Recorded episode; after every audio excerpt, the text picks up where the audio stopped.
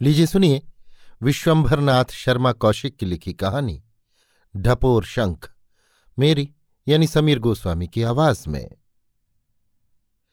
पंडित गदाधर प्रसाद एक धनी वैश्य के कृष्ण मंदिर में पुजारी थे। वेतन के अतिरिक्त दोनों समय भगवान का प्रसाद पाते थे।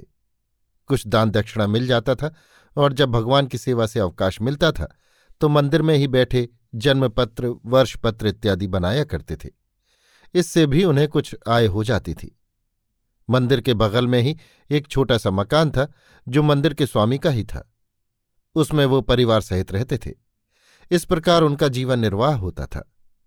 प्रातःकाल नौ बजे का समय था। लालाजी की प्रौढ़ स्त्री, मंदिर की मालकिन, गंगा स्नान करके लौटते हुए भगवान के दर्शन करके घर जाती थी। मंदिर से उनका घर एक फरलांग की दूरी पर था। आज भी वो नियमानुसार दर्शन करके आई थीं।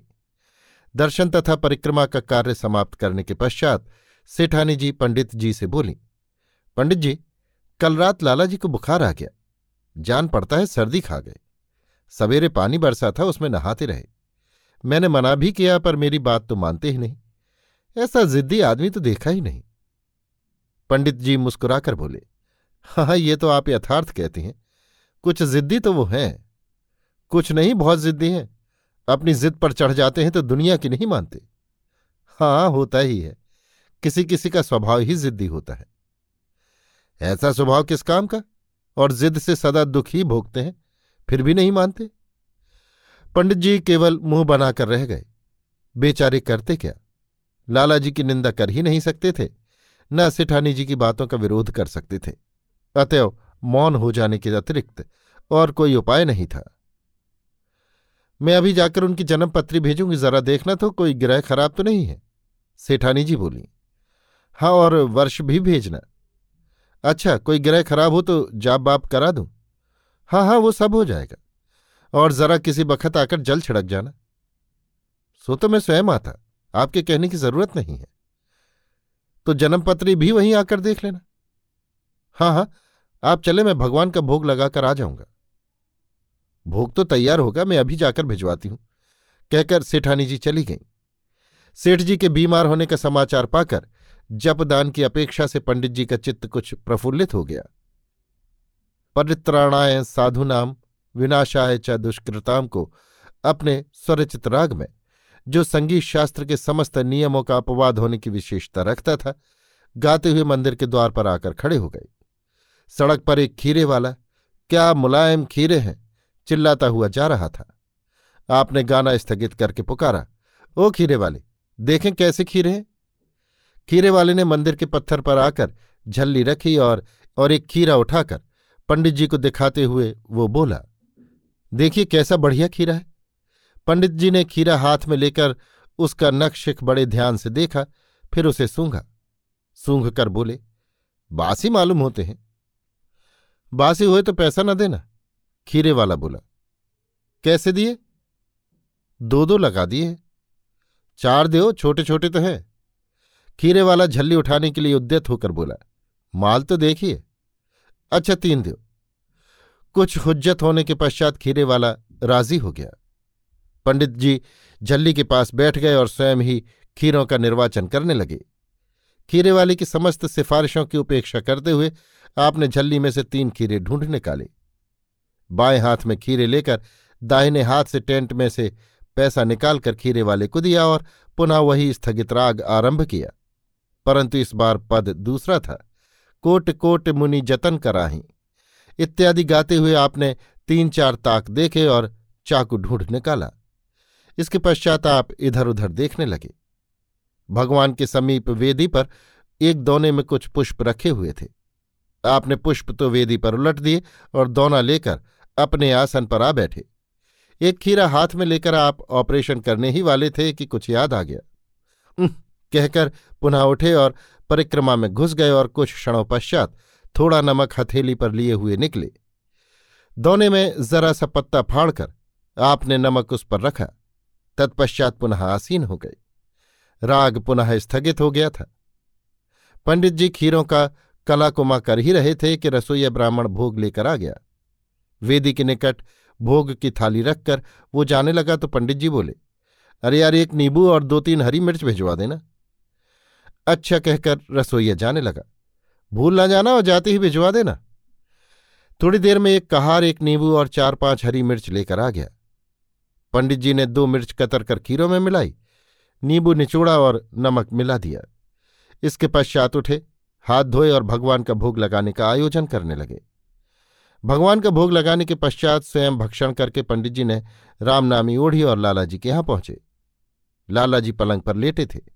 उनके पास ही सेठानी जी शीतल पाटी पर विराजमान थीं। पंडित जी कुछ पुष्प ले गए थे। पहले उन्होंने सर्वावाधा, विनिर्मुक्त इत्यादि का पाठ करके लालाजी को पुष्प दिए। लालाजी ने पुष्प नेत्र तथा मस्तक से छुवाकर अपने सिराहने रख लिए। पंडित जी एक दूसरी शीतल पाटी पर बैठ गए। सेठानी जी उठी और एक अलमारी से उन्होंने सेठ जी का जन्मपत्र निकाला। पंडित जी बड़े ध्यान से जन्मपत्र देखने लगे। दस मिनट तक विचार करके सिर हिलाते तथा मुँह बनाते हुए पंडित जी ने हूँ कहा। सेठानी जी ने पूछा, कैसे गिरे हैं? और तो सब अच्छा है, खाली चंद्रमा बिगड़ा हुआ है। चंद्रमा छठे रोगकारी होता है, छठा स्थान रोग का है। चंद्रमा उस स्थान में बैठा है और उसी की दशा लगी है। इसीलिए शीत के कोप से रोग हुआ है। चंद्रमा शीतल होता है, इस कारण सर्दी का रोग उत्पन्न करता है। परंतु कोई चिंता की बात नहीं जपदान में बड़ी शक्ति है, सब ठीक हो जाएगा। चंद्रमा का दान क्या होगा? लालाजी ने पूछा। यही कुछ चांदी, मोती, श्वेत कपड़ा, चावल, दही, शक्कर, घृत, श्वेत गाय, बछड़े सहित हो तो बहुत ही उत्तम है। और एक लक्ष्य चंद्रमा का जाप, बस इतने से पूर्ण शांति हो जाएगी। जो गौ न मिले तो सेठानी जी ने पूछा तो गऊ का मूल्य दे दिया जाए? अच्छी बात है तो कल सवेरे दान करा देना। जाप कौन करेगा? मैं किसी से करा दूँगा। अच्छी बात है, जाप कराई क्या पड़ेगा? पच्चीस रुपये लक्ष्य का हिसाब है। वैसे आपकी जो इच्छा हो, दे देना। ये तो घर की बात है। घर की बात है तो क्या हुआ? जो वाजिब है, वो तो दिया ही जाएगा, सेठानी जी बोली। सो तो भगवान का दिया सब कुछ है। कमी किस बात की है? लालाजी ने कहा, जाप का संकल्प करा देना। कल सवेरे जाप करने वाले को ले आऊँगा। संकल्प दे दिया जाएगा। सब निश्चिंत हो जाने पर पंडित जी थोड़ी देर और बैठे। तत्पश्चात आशीर्वाद देकर विदा हुए। वो मंदिर न जाकर सीधे घर पहुँचे। पत्नी से बोले, रामलाल के लिए जाप ठीक किया है। पत्नी प्रसन्न होकर बोली, कहाँ?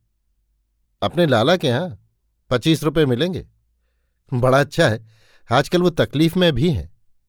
देख लो हम तुम्हारे भाई का कितना ख्याल रखते हैं। पंडित जी मुस्कुरा कर बोले ख्याल रखना ही पड़ेगा। ख्याल रखते हो तो कोई एहसान करते हो। तुम एहसान न मानो तुम्हारे ना मानने से क्या होता है? हम्म, चलो रहने दो बड़े एहसान जताने वाले आए। अच्छा तो मैं मंदिर जाता हूँ उसे बुलवा लेना। इतना कहकर पंडित जी मंदिर चले आए। मंदिर आकर बैठे ही थे कि उसी समय एक व्यक्ति पीठ पर ट्रंक ला दे तथा हाथ में गठरी लिए निकला। पंडित जी को देखकर वो बोला, कुछ मूँगा मोती चाहिए? पंडित जी बोले, नहीं। कोई शंख वंख? मेरे पास एक शंख बहुत बढ़िया है। मंदिर के लिए ले लीजिए। क्या बढ़ियापन है उसमें? शास्त्रों में जैसा विष्णु भगवान का शंख लिखा है, वैसा ही है। अब पंडित जी की उत्सुकता बढ़ी। बोले, विष्णु भगवान जैसा शंख? देखें। उस व्यक्ति ने गठरी रखी और पीठ पर से ट्रंक उतार कर धरा। तत्पश्चात ट्रंक खोलकर एक मझोली आकार का अत्यंत श्वेत शंख निकालकर पंडित जी को दिखाया। देखिए कितना सफ़ेद है और ये पाँच जन्ने भी है। क्या? पंडित जी आँखें फाड़कर बोले। देखिए, सब शंखों में तीन चार रेखाएँ होती हैं। इसमें पाँच हैं। ये कहकर उसने शंख पंडित जी के हाथ में दे दिया। गिन लीजिए। पंडित जी ने रेखाएँ गिनी तो पाँच थीं। पंडित जी बोले तो क्या सब शंखों में पाँच रेखाएँ नहीं होती? ना, आपके यहाँ शंख होंगे, देख लीजिए। पंडित जी जल्दी से उठे। भगवान की वेदी पर दो शंख रखे हुए थे। उन्हें उठाकर उनकी परीक्षा की और बोले, इनमें तो चार चार हैं। चार से ज़्यादा किसी में न मिलेंगी। चाहे जितने देख लीजिए। पंडित जी ने बाहर आकर अपने घर की ओर मुँह करके पुकारा, घस्सू रे, ओ घस्सू! तीन चार आवाज़ें लगाने पर एक अष्टवर्षीय बालक आकर बोला क्या है चाचा? घर में जो शंख है वो जरा दौड़कर उठा तो ला। इतना कहकर आप अपने स्थान पर आ बैठे। वो व्यक्ति बोला, विष्णु भगवान का जो पांचजन्य शंख है, उसमें भी पाँच रेखाएँ हैं। इसीलिए वो पाँच जन्म कहलाता है। अच्छा ये नई बात मालूम हुई? हाँ मुझे भी नहीं मालूम थी। मैं जब रामेश्वरम गया तो वहाँ एक बूढ़े पंडित जी ने बताया था। बड़े विद्वान हैं। सारे वेद शास्त्र उन्हें कंठ हैं। उन्होंने कहा था, जिसे पाँच रेखा का शंख मिल जाए, उसे बड़ा भाग्यवान समझो। आजकल कलयुग में उसके दर्शन दुर्लभ हैं। पंडित जी ने बड़े ध्यान से पुनः शंख की परीक्षा की। इस समय घस्सु शंख लेकर आ गया। पंडित जी ने उसकी रेखाएँ गिनकर कहा, इसमें भी चार ही हैं। वो व्यक्ति बोला, आप हज़ार शंख देखें, तब भी चार से अधिक नहीं मिलेंगी। आप इसे ले लीजिए, मंदिर में रखिए। साक्षात विष्णु का वास आपके मंदिर में हो जाएगा। पंडित जी बोले अच्छा बोलो, क्या लोगे? इसके दाम तो कोई क्या दे सकता है, पर मैं इस समय मुसीबत में हूँ, परदेश आ गया हूँ, रुपए की ज़रूरत है, इसलिए आपको पचास रुपए में दे दूँगा। पचास रुपए? पचास तो बहुत है। चीज़ भी तो ऐसी है कि लोग इसके दर्शन करने आवेंगे। जो जानता है, वही इसकी कदर कर सकता है। किसी रजवाड़े में चला जाऊँ तो न जाने क्या मिल जाए, पर इस समय तो मजबूरी है। बड़े कष्ट में पड़कर बेच रहा हूँ। पंडित जी कुछ क्षणों तक विचार करके बोले अच्छा तुम मेरे साथ सेठ जी के यहाँ चलो, यहीं सामने घर है। उनसे कहकर खरीदवा दूँगा, पर दाम कुछ कम करो। अरे पंडित जी, दाम वाम कम न कराओ। पचास रुपये इस पर निछावर हैं। अच्छा चलो तो। पंडित जी उठते हुए बोले। पंडित जी शंख वाले को लेकर सेठ जी के यहाँ पहुँचे। उसे नीचे बिठाकर आप शंख लिए हुए लाला जी के पास पहुँचे। सेठानी जी ने पूछा, जाप का संकल्प बात काटकर पंडित जी बोले, नहीं, आज एक अपूर्व चीज़ हाथ आ गई है। ये कहकर पंडित जी ने लालाजी तथा सेठानी जी को शंख दिखाया और उसकी विशेषता भी बता दी। लालाजी शंख देखकर बोले, शंख तो बड़ा सुंदर है। सेठानी जी दौड़कर अपना शंख उठा लाई। उसकी रेखाएँ गिनी तो चार ही निकली। पंडित जी बोले, सब में चार ही मिलेंगे। इसे तो विष्णु भगवान के शंख का जोड़ीदार समझिए। क्या दाम माँगता है? लालाजी ने पूछा दाम तो बहुत माँगता था, पर मैंने पचास में ठीक किया है। पचास? लाला जी आँखें फाड़कर बोले, सच पूछिए तो पचास में भी सस्ता है। ऐसी चीज़ मिलती कहाँ है? वो तो रुपए की तंगी से बेच डाल रहा है। नहीं तो यदि किसी रियासत में चला जाए तो न जाने क्या मिल जाए। जिसके यहाँ ये शंख हो, उसके यहाँ साक्षात लक्ष्मी का वास हो जाता है। लाला जी के बोलने के पूर्व ही सेठानी जी बोल उठी, तब तो मैं ज़रूर लूँगी, मैं अपने पास से रुपए दे दूँगी। लाला जी मौन रहे। सेठानी जी ने झट से अलमारी खोलकर दस दस के पाँच नोट निकालकर पंडित जी को दिए। पंडित जी बोले, आप बड़े भाग्यवान हैं। ऐसी चीज़ भाग्य वाले को ही मिलती है। आज इस शंख को पाकर भगवान प्रसन्न हो जाएँगे। पंडित जी शंख लिए हुए नीचे आए।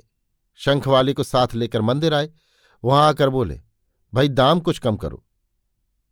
ऐसी चीज़ के आप दाम कम कराते हैं? पंडित जी ने चालीस रुपये निकाल कर दिए। शंख वाला बोला, पाँच तो और दीजिए। बस इससे अधिक एक पैसा न मिलेगा। लेना हो तो लो, नहीं ये तुम्हारा शंख धरा है। शंख वाले ने मुँह बनाकर रुपए रख लिए और कहा, समय की बात है। खैर, कौड़ी मोल दिए जा रहा हूँ।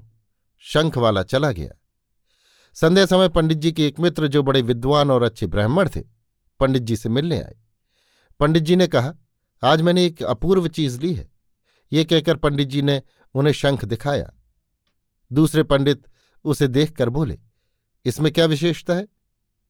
इसमें पाँच रेखाएँ हैं, जैसी भगवान विष्णु के पाँच जन्म में है। दूसरे पंडित ने रेखाएँ देखी और मुस्कुराकर बोले, ये आपसे किसने कहा कि पाँच जन्य में पाँच रेखाएँ हैं? मुझे ये बात मालूम है, मुझसे एक बड़े ही विद्वान दक्षिण के पंडित ने कही थी। दूसरे पंडित अविश्वास की मुद्रा बनाकर बोले, ये तो नई बात सुनी। पंडित जी बोले इसीलिए पांचजन्य नाम है कि उसमें पाँच रेखाएँ हैं। आप पंडित होकर ऐसी बात कहते हैं। बड़ा आश्चर्य। है पांचजन्य दैत्य के पास वो शंख था, इसलिए उसका नाम पांचजन्य है। पाँच रेखाएँ तो कहीं लिखी देखी नहीं। सो तो मैं भी जानता हूँ कि पांचजन्य दैत्य के नाम से उसका नाम पांचजन्य हुआ। परंतु उसके साथ ये भी है कि उसमें पाँच रेखाएँ हैं। दूसरे पंडित जी ने पांचवी रेखा पर नख प्रहार किया तो उसमें से एक टुकड़ा उखड़ आया। वो बोले अरे, ये रेखा तो नकली बनी हुई है। ये कहकर उन्होंने उस रेखा को ज़ोर से दबाया तो वो पूरी की पूरी कुट से अलग हो गई। वो पंडित बोले, लीजिए, ये पांचवी रेखा, आप ठगे गए। पंडित गदाधर प्रसाद का मुँह पीला पड़ गया। घबराकर शंख के भीतर झांकने लगे। अब जो देखा तो चार ही रेखाएँ थी। पंडित जी का मुख उस समय देखने योग्य था। दूसरे पंडित बोले, मैंने पाँच रेखा वाले भी देखे हैं।